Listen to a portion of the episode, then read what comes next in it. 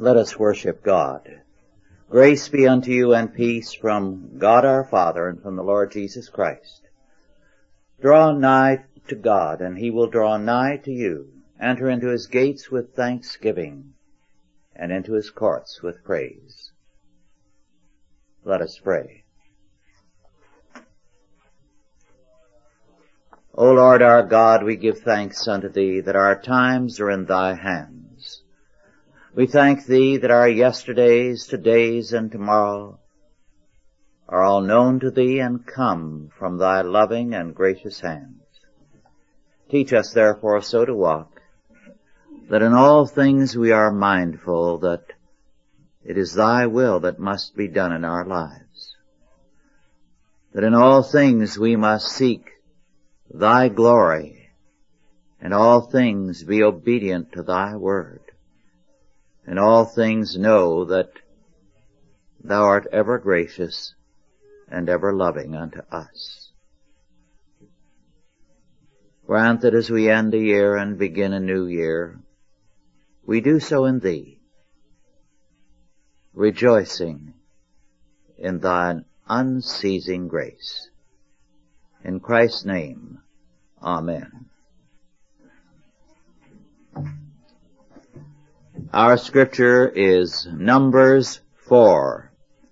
Our subject, the praise of the service of the Levites. The service of the Levites, Numbers 4.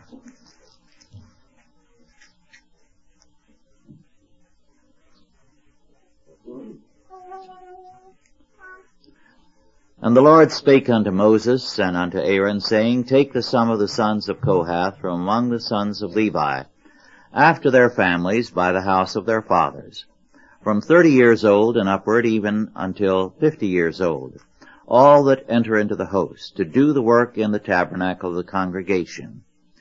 This shall be the service of the sons of Kohath in the tabernacle of the congregation about the most holy things.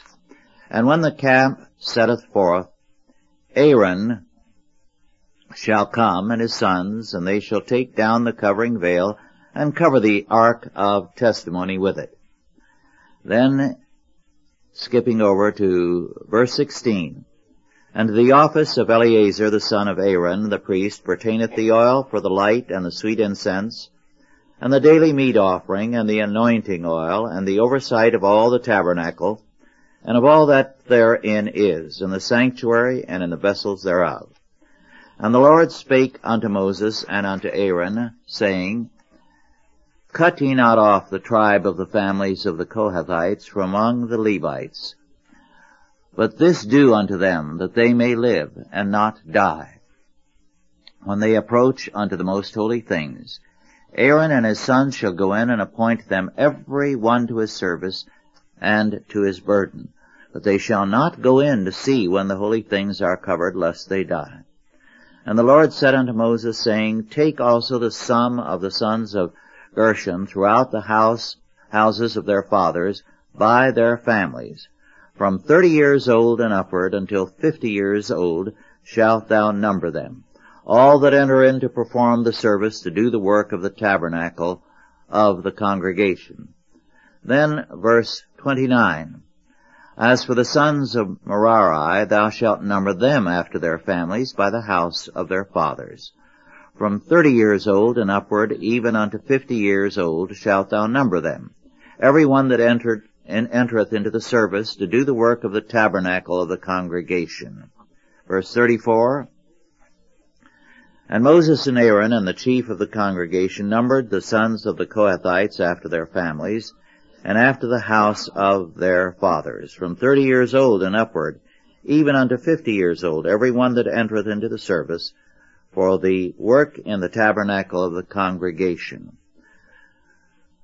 Verse 42, And those that were numbered of the families of the sons of Merari throughout their families by the house of their fathers, from thirty years old and upward, even unto fifty years old, every one that entereth into the service, for the work of the tabernacle of the congregation, even those that were numbered of them after their families were three thousand and two hundred. These be those that were numbered of the families of the sons of Merari, whom Moses and Aaron numbered according to the word of the Lord by the hand of Moses. All those that were numbered of the Levites, whom Moses and Aaron and the chief of Israel numbered, after their families and after the house of their fathers, from thirty years old and upward, even unto fifty years old, every one that came to do the service of the ministry, and the service of the burden in the tabernacle of the congregation, even those that were numbered of them were eight thousand and five hundred and fourscore. According to the commandment of the Lord, they were numbered by the hand of Moses, every one according to his service, and according to his burden. Thus were they numbered of him, as the Lord commanded Moses. The census of the Levites in verse 3 is said to be inclusive of all males between the ages of 30 and 50. Numbers 8, 23 to 26, we are told that the years of Levitical service are 25 to 50. After 50, the Levite must withdraw from active service in the tent of meeting. He may assist in the sanctuary duties, but any active service now lies elsewhere. Elsewhere in the Bible, we see how many other services were then required. What a vast realm of duties they assumed. In 1 Chronicles 23, verse 3 and 24, we have a, another statement. The Levites were registered in the enumeration from age 30 on up, according to verse 3, and in verse 24 from 20 years old upward. There are, thus, some differences in the numbering. But this census is a second numbering of the Levites, this time by families. So, there are differences. Moreover, the ages cited are not contradictory. They have to do with sanctuary service. At 20, a male Levite became eligible for sanctuary service and for training. At 25, he assisted as he did after 50. This discipline served to prepare the Levite for mature service to the community at large after the age of 50. Now, this is interesting. Throughout, the word service is used. And the word service in the Hebrew translated here by the word service, is literally warfare. This was an enumeration as part of a military census, even though the Levites could not be drafted for military action because they are already members of an army engaged in warfare for God. There is conflict in every sphere of life. But nowhere is the conflict, the warfare, more direct and more intense than in God's service. Whenever a man enters such a service, conflict is inescapable if he is faithful. Men in armies of state are occasionally included in battle. Most armies serve in peacetime. However, anyone whose work is in the sphere of setting forth the implications of the faith is faced with continual battle. We cannot limit this warfare to the church and its ministry. Many other spheres are equally Levitical.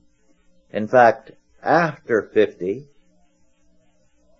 the Levite had a broad sphere of service. He could be a part of the judicial bench. He had educational duties in the community. He had a vast area of broader functions. Thus, what it tells us is that all faithful Christian scholarship is constantly engaged in a confrontation with the forces of anti-Christianity. Therefore, they are in the service, in warfare, continually. So that the military census for the twelve tribes was in terms of possible battle from time to time. The census of the Levites was for continual warfare, continual service for the kingdom of God.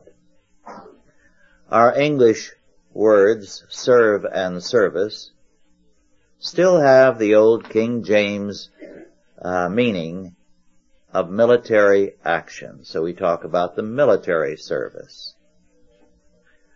Samuel Taylor Coleridge, almost two centuries ago, wrote about the need for a well-educated class, whom he called a clerisy, C-L-E-R-I-S-Y, to act in some sense as the Levites of old. Now Coleridge simply took the idea that we have here, transferred it to the secular realm. And since then we have had a kind of clerisy, a humanistic group of scholars replacing the Christian scholars of old, the Christian Levites, those who fought the battles of the Lord in the sphere of the mind, of education, scholarship, and so on. Well, the fallacy of Coleridge's position has been that the intellectuals have been anything but a clerisy protecting society. They have in fact been a powerful force in the disarming of society. This is why we need Levites now, men of Christian faith who are scholars, who apply the faith in the various uh, spheres of life. Every community needs protection. In the last two centuries, the clerisy of the humanists has stripped society of protection. An army as such may be well armed, but it will often have no understanding of what it must defend nor why it should do so. The need is for Christian scholarship to provide that defense and the armament of the mind and of the faith and of the heart. This is the meaning of the military census of the Levites. It is a part of the military census, although they are exempt from military duty. This is a very important point. One of the most important points in all of scripture. And it's forgotten now. Because the humanistic intelligentsia has self-consciously replaced since Coleridge the Christian Levitical army. In Deuteronomy 10, 8 and 9, Moses tells Israel what the function of the Levites is in the wilderness. At that time the Lord separated the tribe of Levi to bear the ark of the covenant of the Lord, to stand before the Lord to minister unto him, and to bless in his name unto this day. Wherefore Levi hath no pact, part, nor inheritance with his brethren. The Lord is his inheritance, according as the Lord thy God promised him. The Levitical duties of the Levites are here cited in the wilderness. They are first to bear the ark of the covenant of the Lord. This very literally meant to transport, carry, and protect the ark and other things of the sanctuary. It meant, moreover, in a figurative sense, that the defense of the faith, of the things central to a society, rested with the Levites. Second, the Levite was to stand before the Lord to minister unto him. This did not mean conducting the service of worship, which was a priestly, not a Levitical function. The Levite could stand before the Lord anywhere to minister to Him, even as the modern Levite, the instructor or scholar, can serve God in areas outside the liturgical sphere. Third, the Levite was to bless in his name. That is God's name. God's blessing is his mercy, favor, peace, and gifts to his covenant people. By his work, the Christian Levite is a means of transmitting God's blessing to his people. He instructs and guides God's people into the pathways of truth and justice. The Levite received no inheritance like other men. The Lord is his inheritance. The duties of the Levite in the wilderness journey are set forth in the details of this chapter.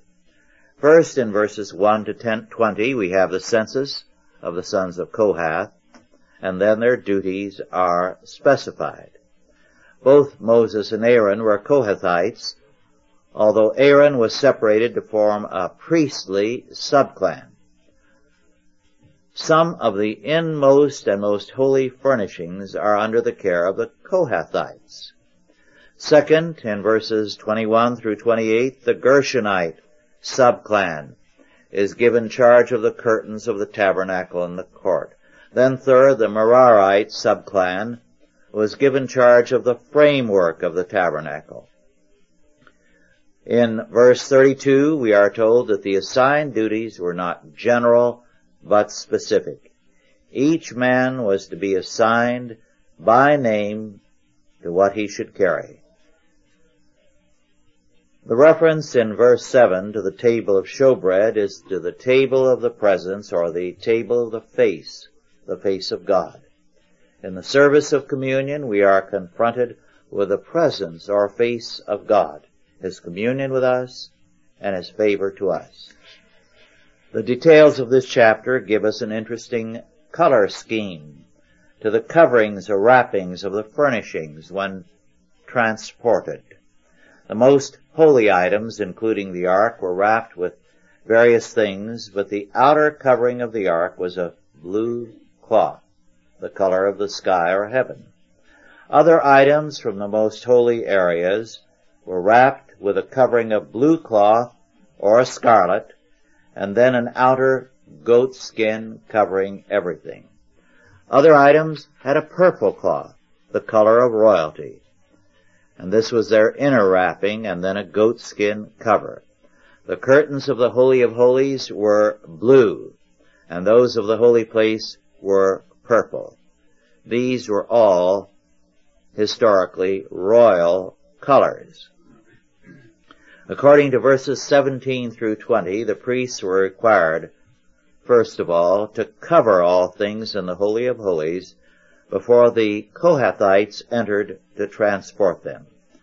Although the Kohathites carried the ark, they could not see it uncovered.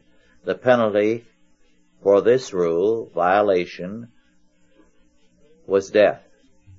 There could be no presumptuous familiarity with holy things. The penalty is, however, reserved to God's administration. The interesting fact is that here the priests are told that uh, ye shall not cut off the tribe of the families of Kohathites from among the Levites by their carelessness. The reverential conduct must begin with the priests. The higher the authority in a society, the more necessary a conduct marked by reverence and awe becomes. Authority is not a trifling matter. It is delegated power. And God who delegates all earthly powers among men will not hold men guiltless if they treat it lightly. The census of the able-bodied Levites ages 30 to 50 gives the following results. The Kohathites numbered 2,750. The Gershonites numbered 2,630, and the Merarites were 3,200 strong. This was a total of 8,580. The requirement that all be of age and without blemish was a strict one.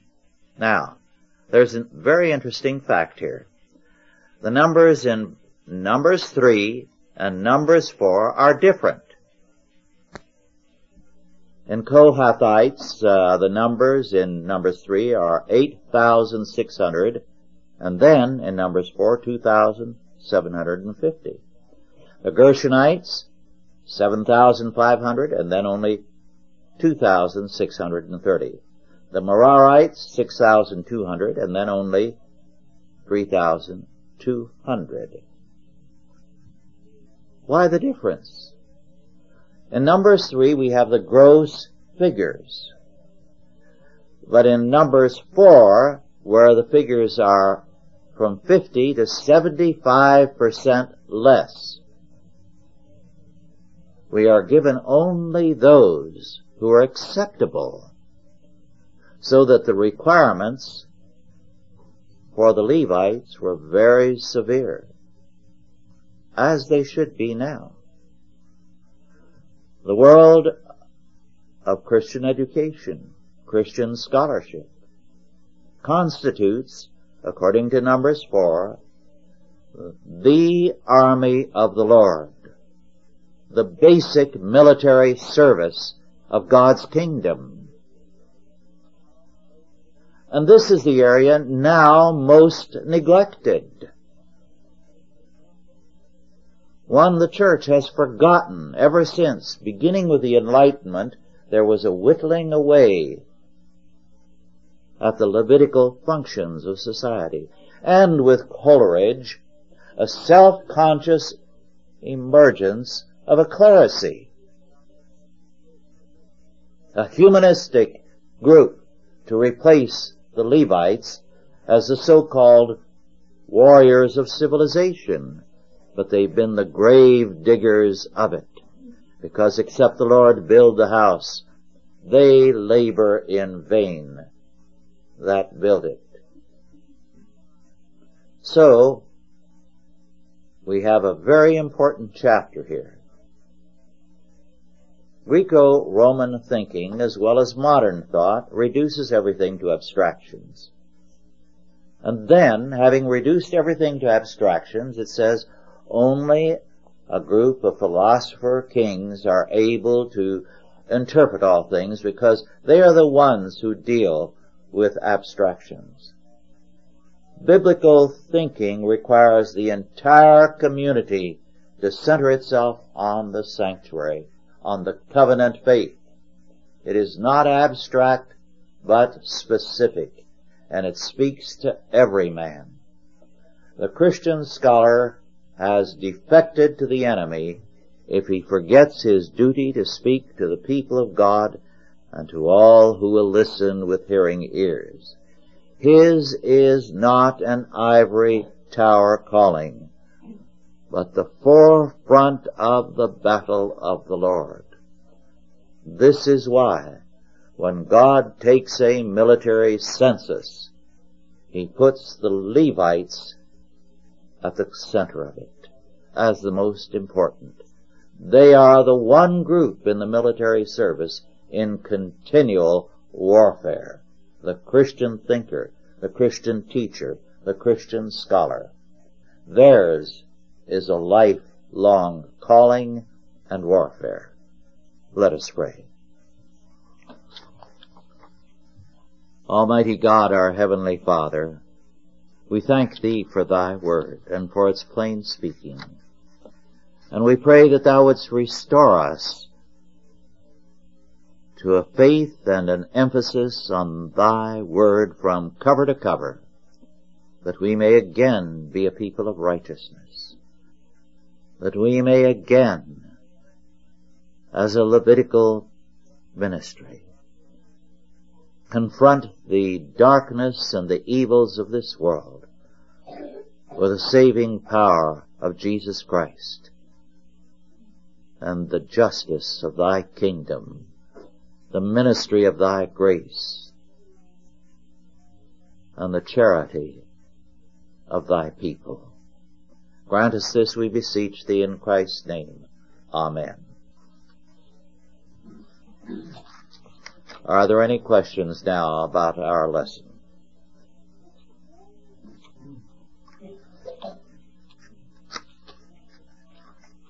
Yes. Very, very much like the displacement of the clergy by the humanists in the Renaissance. That's when it really began. But it was most self-consciously set forth, beginning with Coleridge, with his idea of the clerisy.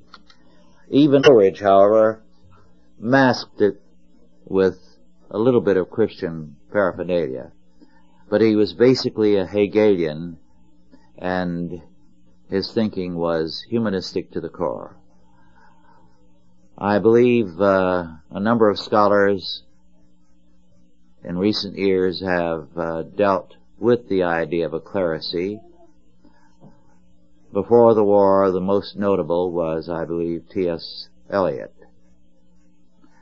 However, since then, they believe they have triumphed so that it's assumed that the clerisy now is in charge.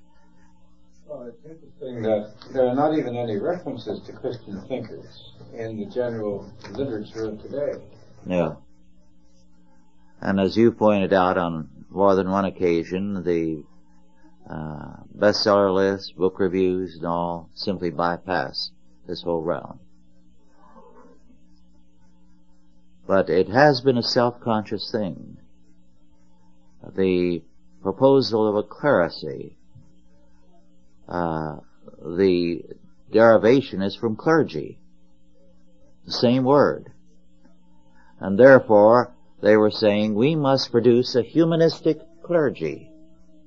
And this is what you get when you uh, go to a university today. A humanistic clergy has replaced the old clergy in instructing the young. This is what you get in your public schools. A humanistic clergy, the new clerisy. This was the goal.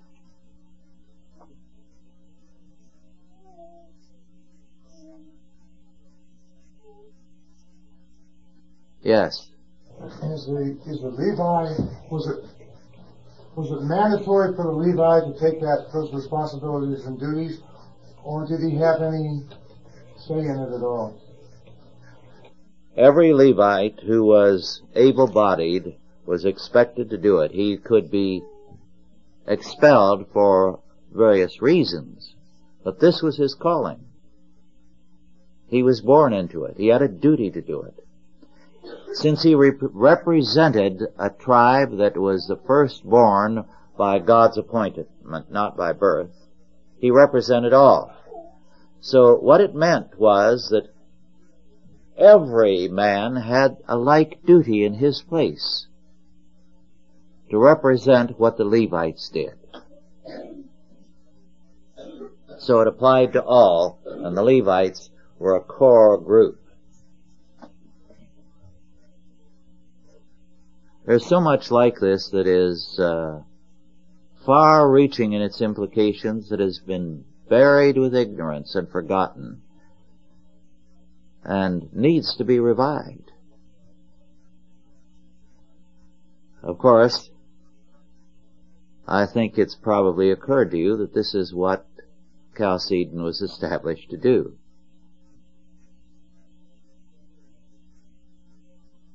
Are there any other questions or comments? If not, let us conclude with prayer.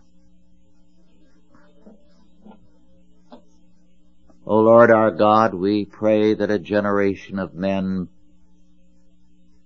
may stand forth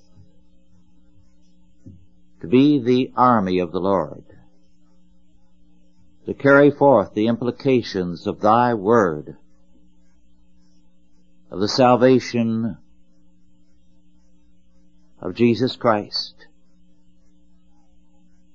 of the righteousness thou hast set forth in thy word, unto all spheres of life, all areas of the world, to the end that the kingdoms of this world might become the kingdoms of our Lord and of his Christ. And now go in peace God the Father, God the Son, and God the Holy Ghost. Bless you and keep you, guide and protect you, this day and always. Amen.